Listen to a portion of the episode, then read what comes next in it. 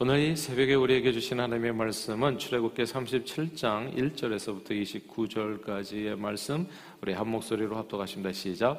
부살렐이 조각목으로 궤를 만들었으니 길이가 2규빗반, 너비가 1규빗반, 높이가 1규빗반이며 순금으로 안팎을 싸고 위쪽 가장자리로 돌아가며 금테를 만들었으며 금고리 넷을 부어 만들어 네 발에 달았으니 곧 이쪽에 두 고리요 저쪽에 두 고리이며 조각목으로 채를 만들어 금으로 싸고 그 채를 궤 양쪽 고리에 꿰어 궤를 매게 하였으며 순금으로 속죄소를 만들었으니 길이가 2규빗반, 너비가 1규빗반이며 금으로 그룹 둘을 속죄소 양쪽에 쳐서 만들었으되 한 그룹은 이쪽 끝에 한 그룹은 저쪽 끝에 곧 속죄소와 한 덩이로 그 양쪽에 만들었으니 그룹들이 그 날개를 높이 펴서 그 날개로 속죄소를 덮었으며 그 얼굴은 서로 대하여 속죄소를 향하였더라. 그가 또 조각목으로 상을 만들었으니 길이가 2규빗, 너비가 1규빗, 높이가 1규빗반이며 순금으로 싸고 위쪽 가장자리로 돌아가며 금테를 둘렀으며 그 주위에 손바닥 넓이만한 턱을 만들고 그 턱 주위에 금으로 테를 만들었고 상을 위하여 큰 고리 넷을 부어 만들어 네 발 위 네 모퉁이에 달았으니 그 고리가 턱 곁에 있어서 상을 매는 채를 꿰게 하였으며 또 조각목으로 상멸채를 만들어 금으로 쌌으며 상위의 기구 곧 대적과 숟가락과 장과 따르는 병을 순금으로 만들었더라. 그가 또 순금으로 등잔대를 만들되 그것을 쳐서 만들었으니 그 밑판과 줄기와 상과 솥받침과 꽃이 그것과 한 덩어리가 되었고 가지 여섯이 그 곁에서 나왔으니 곧 등잔대의 세 가지는 저쪽으로 나왔고 등잔대의 세 가지는 이쪽으로 나왔으며 이쪽 가지에 살구꽃 형상의 잔 색과 꽃받침과 꽃이 있고 저쪽 가지에 살구꽃 형상의 잔 색과 꽃받침과 꽃이 있어 등잔대에서 나온 가지 여섯이 그러하며 등잔대 줄기에는 살구꽃 형상의 잔넥과 꽃받침과 꽃이 있고 등잔대에서 나온 가지 여섯을 위하여는 꽃받침이 있게 하였으되 두 가지 아래에 한 꽃받침이 있어 줄기와 연결하였고 또 두 가지 아래에 한 꽃받침이 있어 줄기와 연결하였고 또 다시 두 가지 아래에 한 꽃받침에서 줄기와 연결되게 하였으니 이 꽃받침과 가지들을 줄기와 연결하여 전부를 순금으로 쳐서 만들었으며 등잔 7과 그 불집게와 불똥 그릇을 순금으로 만들었으니 등잔대와 그 모든 기구는 순금 1달란트로 만들었더라.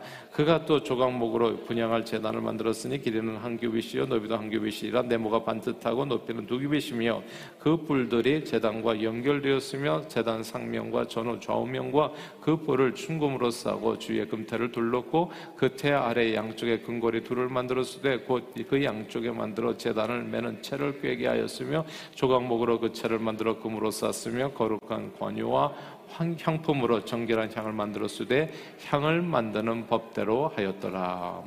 아멘. 오늘 본문은 성막에서 가장 거룩한 장소인 성소와 지성소 안에 놓여지는 기물들을 제작하는 방법에 관한 말씀입니다. 성소에는 진설병상과 등잔대 그리고 분향단이 이제 놓여지게 되어졌고 가장 거룩한 장소인 성소 중에 성소라고 하죠. Holy of Holies. 그래서 지성소 안에는 하나님의 임재를 상징하는 증거궤와 속죄소가 이제 놓여지게 되어지는 겁니다. 이 성소와 지성소 안에 놓여지는 이 성소의 이 기물들은 하나님의 영광을 나타내는 상징물들이기 때문에 가장 귀하고 아름답고 좋은 재료들이 사용되어야 할 것입니다. 그런데 우리는 오늘 본문에서요, 그 대부분의 거룩한 기물들을 만드는 기본 재료가 놀랍게도 조각목이라는 사실을 알게 됩니다. 우리 1절 같이 한번 읽어볼까요? 37장 1절입니다. 같이 읽습니다. 시작. 부살렐이 조각목으로 궤를 만들었으니 길이가 2규빗반, 너비가 1규빗반, 높이가 1규빗반이며. 아멘. 여기서 이 조각목으로 궤를 만들었다. 이 조각목이라는 단어에 밑줄을 쳐야 됩니다. 조각목은 증거궤의 원재료만 된 것이 아닙니다. 오늘 본문에 자세히 보면 10절 말씀에 성소에 놓는 진설병 상의 재료도 조각목이었고 또 25절에 보면 분향단의 원재료도 역시 조각목이었던 겁니다. 도대체 조각목이 뭐길래 세상에 많고 많은 그 많은 나무 재료들 중에서 가장 귀하고 거룩한 거룩한 기물들, 성소의 기물들을 만드는 재료로 선택을 받았던 것일까요? 조각목이 이 성소의 기물들을 만드는 재료가 되었다고 해서 사람들은 흔히 이 나무를 건축 재료로 사용할 수 있는 아주 굵고 아름답고 고든 나무라고 생각하기가 쉽지만 사실은 전혀 그렇지 않습니다. 사실 조각목은 나무로 볼 때는 너무나 부족한 나무입니다. 히브리어로 이 나무는 시딘 나무라고도 얘기하는데 영어 성경으로는 더 정확하게 표현했어요. 아카시아입니다. 아카시아 나무 우리 알죠? 아카시아 꽃이 활짝 폈네 이 노래도 나오는데 우리 한국에 아카시아 나무들 되게 많았었어요. 가시 많은 아카시아 나무, 그리고 아무 데서나 잘 자라는 아카시아 나무, 근데 쓸모는 거의 없는 아카시아 나무, 삐뚤삐뚤 자라기 때문에 이 조각목의 그 아카시아과의 나무인 겁니다 이게. 그러니까 이게 가시 많고 이렇게 상상하시면 돼요. 그 나무예요 아카시아 나무. 그 아카시아 나무의 일종의 시딘 나무 조각목은 물 없는 광야에서도, 그러니까 이게 정말 아무 데서나 잘 자라는, 어디서나 잘 자라는 특징이 있고 그래서 어디서나 가장 많은데, 근데 이 나무가 어떠냐, 척박한 환경 속에서 이게 그냥 이 끈질긴 생명력을 유지하면서 자라기 때문에 이 나무의 생긴 모습이 그렇게 아름다운 게 아닙니다. 비틀비틀 그렇게 자라는 거고요. 커봐야 높이가 3m 내외로 자라고, 우리 뭐 이스라엘 한번 갔다 오신 분들은 아닙니다만 그 광야길이 보통이 정말 이렇게 물이 없는 데거든요. 그런 데서 자라는 나무예요. 그러니까 이게 뭐 상상이 되지 않아요? 그러니까 밑둥에서부터 자랄 때부터 막 여러 가지 갈라지게 되고 잔가시와 가시가 많은 나무입니다. 목재 자체가 가시가 많고 울퉁불퉁 꾸불꾸불 비뚤빼뚤 이렇게 바르지 않게, 그리고 자라면서 딱딱하기까지 하니까 아주 완고해가지고 딱딱하기까지 하니까 목소리 진짜 무척 다루기 힘든 나무가 조각목인 겁니다. 잎이 작아서요 사료로 쓰기라도 마땅치 않아 그저 뗄가루로나 쓰기에 땅이 그냥 어떻게 잘라가지고 그냥 부셔가지고 그냥 불에 쏘서 불쏘시개로만 쓰기에 딱 적당한 나무가 이 조각목인 겁니다. 근데 하나님께서는 이렇게 볼품없고 쓸모없는 조각목을 성소의 기물 재료로 택하셨습니다. 이게 진짜 놀라운 일이에요. 근데 왜 이렇게 쓸모없는 나무를 택하셨을까? 근데 성소에 딱 들어가 보면요 이 나무가 보이잖아요. 오늘 본문을 자세히 보면 조각목을 그냥 그대로만 사용한 것은 아니라는 사실을 알게 됩니다. 성소 안에 들어가 조각목으로 만든 기물들을 보면 전혀 그 원자재가 조각목인 것을 알 수 없게 되어 있습니다. 그 이유가 오늘 보면 2절에 나오죠. 다 함께 오늘 보면 2절을 같이 읽어볼까요? 2절 읽겠습니다. 시작. 순금으로 안팎을 싸고 위쪽 가장자리로 돌아가며 금테를 만들었으며. 아멘. 순금으로 안팎을 싸고, 볼품없고 쓸모없는 조각목을 다듬어서 그 위에 이제 순금으로 안팎을, 안과 박을 완전히 다 이렇게 금도금으로 한 거죠. 그렇게 하고 나니까 아무도 그 원자재가 조각목인 것을 알 수 없게 된 겁니다. 조각목이 광야에 세워져 있었을 때는 아무도 돌아보지 않은 울퉁불퉁 삐뚤빼뚤 허접한 나무였지만 하나님 사람의 손에 다듬어져서 순금으로 덮여서 성소에 놓여지게 되니까 가장 존귀하고 보배로운 성소 기물이 되었던 겁니다. 그 금으로 번쩍번쩍 아름답게 빛나는 진설병상, 분향단, 제단, 그리고 증거궤를 보면서 그 누가 그 원자재가 조각목이었던 것을 눈치라도 챘겠습니까? 그러나 순금으로 덮여서 성소의 기물로 쓰여진 이 조각목은 주님을 믿고 신뢰하는 저와 여러분, 우리 신앙인들의 모습을 그대로 보여주기도 합니다. 모세 한 사람만 대표적으로 한번 생각을 해볼까요? 모세도 원래는 조각목 같은 인생이었습니다. 애굽 땅에서 온갖 차별에 시달리는 이민자의 사내 자식으로 아들로 태어나서 바로의 명에 따라서 나일강에 던져 죽을 운명이었어요. 그러니까 이게 진짜 살아남기가 힘든 그런 세상에 태어난 조각목 같은 인생이 모세였어요. 어떻게 살아남았을까요? 진짜 끈질긴 생명력으로 살아왔어요. 나일강에 던져졌는데 떠내려가다가 바로의 딸에게 우연히 또 걸려가지고 그래서 간신히 살아남. 그러니까 이게 광야길에서 절대 살아남을 수 없는 이 나무가 어떻게 살아남았는지 기적일 거예요. 그게 조각목 같은 인생의 이 모세였습니다. 간신히 그 죽을 위기에서 오직 하나님이 은혜로 비틀비틀 살아남았거든요. 운 좋게 바로의 딸에 입양돼서 애굽의 왕자로 이제 살게 되었지만 진짜 눈칫밥 먹는다는 게 뭔지는 한번 먹어본 사람만 알아요. 정말 고통스러운 삶입니다. 이게 자기가 바로의 딸 적자가 아니거든요. 그리고 이 애굽 왕자로 히브리 사람이, 그러니까 이건 거기서 진짜 우리 쉽게 예상할 수 있어요. 왕따였을 거예요. 틀림없이. 무슨 어떻게 인정을 받겠어. 출신 성분이 나는데. 또 궁정이라는 데가 어떤가, 얼마나 암투가 심한 데입니까? 자칫 잘못하다가는 그냥 정말 새치열을 잘못만 돌려도 그냥 목숨이 달아날 수 있는 그런, 얼마나 쬐이면서 눈칫밥을 먹겠어요. 거기서 애굽의 궁정에서 우리는 왕자였다고 대단히 높게 볼 줄은 모르지만 아주 비틀비틀 또 살아남았을 겁니다. 간신히 살아남았을 거예요. 조각목같이 살았습니다. 절대 애굽의 왕자로, 그리고 거기서 이렇게 잘한다고 하더라도 다른 바로의 말하자면 형제들처럼, 다른 자기 형제들처럼, 바로의 자식들처럼 그렇게 미래가 보장된 그런 앞날이 아니었던 겁니다. 성공할 수 없는 처지이지요. 그래서 아마 자신의 신사를 마치 많이 한탄했을까요? 진짜 아버지라 부르지 못하고 그냥 출세길이 완전히 막혀가지고 결국 그래서 자신의 그 울분을 참지 못하고 모세는 나이 40에 사람을 죽이기까지 합니다. 살인자가 되는 거예요. 그러니까 이게 살아남기 위해서 비틀비틀거리면서 조각목같이 살았던 사람이 모세, 도망자 신세가 돼서 미디안 광야로 달아나지요. 그 광야에서 모세는 진짜 조각목같이 살아갑니다. 광야에 살인자로 쫓기는 신세가 돼가지고 미디안 광야에서 이름 없이 살아가는 거예요. 비틀비틀 하루하루 견디면서. 근데 그런 조각목 같은 인생을 하나님께서 찾아오신 거예요. 그를 부르신 거예요. 모세는 자신의 인생에 광야에서 자라는 싯된 나무 아카시아 조각목같이 볼품없이 변해버린 것을 너무 잘 알고 있어요.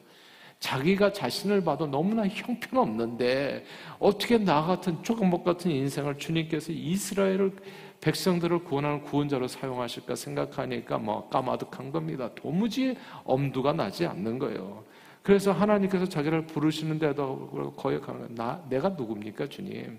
나는 아무개예요. 나는 살인자고 도망자고 나는 조각목입니다. 나이도 많고 힘도 없고 말도 못하고 능력도 없습니다. 차라리 다른 사람을 좀 쓰시지요. 성소에 들어가려면 거기에 걸맞는 사람이 있지 않겠습니까 주님? 차라리 다른 사람, 잘난 사람, 백양목같이 그냥 출신 성분도 좋고 공부도 잘하고 학력도 좋고 재력도 있고 얼굴도 잘났고 키도 크고 이런 의료 쭉쭉 뻗은 그런 사람들을 좀 사용하십시오. 나는 감당할 수 없습니다. 이게 고백인 거예요. 요번에 우리가 사역박람회 했잖아요. 이런 일을 당하면 사람들이 반응이 이렇게 나와요. 모세가 딴 데 있는 게 아니에요. 성경책에만 있는 게 아니에요. 대부분이 보면 우리 안에도 모세가 있어요. 살아있어요. 내가 누군데 하나님을 위해서 써요. 하나님 차라리 다른 사람이 다 쓰임받게 해주시고 나는 이래서 안 되고 저래서 못하고 우린 다 그렇게, 우리는 다 조각목, 감당할 수 없다고. 그러나 하나님은 언제나 들어보세요. 어리석은 자를 들어서 지혜로운 자를 부끄럽게 하시고 약한 자를 들어서, 어쩌면 나처럼 체력이 약한 자를 들어가지고 하나님께서도 쓰시겠다고 하는지, 건강하지도 않은데. 그러니까 또 이 약한 자를 들어서 강한 자를 부끄럽게 하시는 전능자. 하나님께서 조각목 인생 같은 모세와 함께 하셨어요. 그때 모세는 바로의 눈에 희한하게 다르게 보입니다. 이게 조각목으로 보여야 되거든. 그래서 만나자마자 죽일 수 있어야 되는데 아니 이걸 못 죽이는 거예요. 바로의 눈에 하나님이 함께 하시는 모세의 모습은 순금으로 덮여진, 그러니까 완전히 새로운 피조물로 보인 겁니다.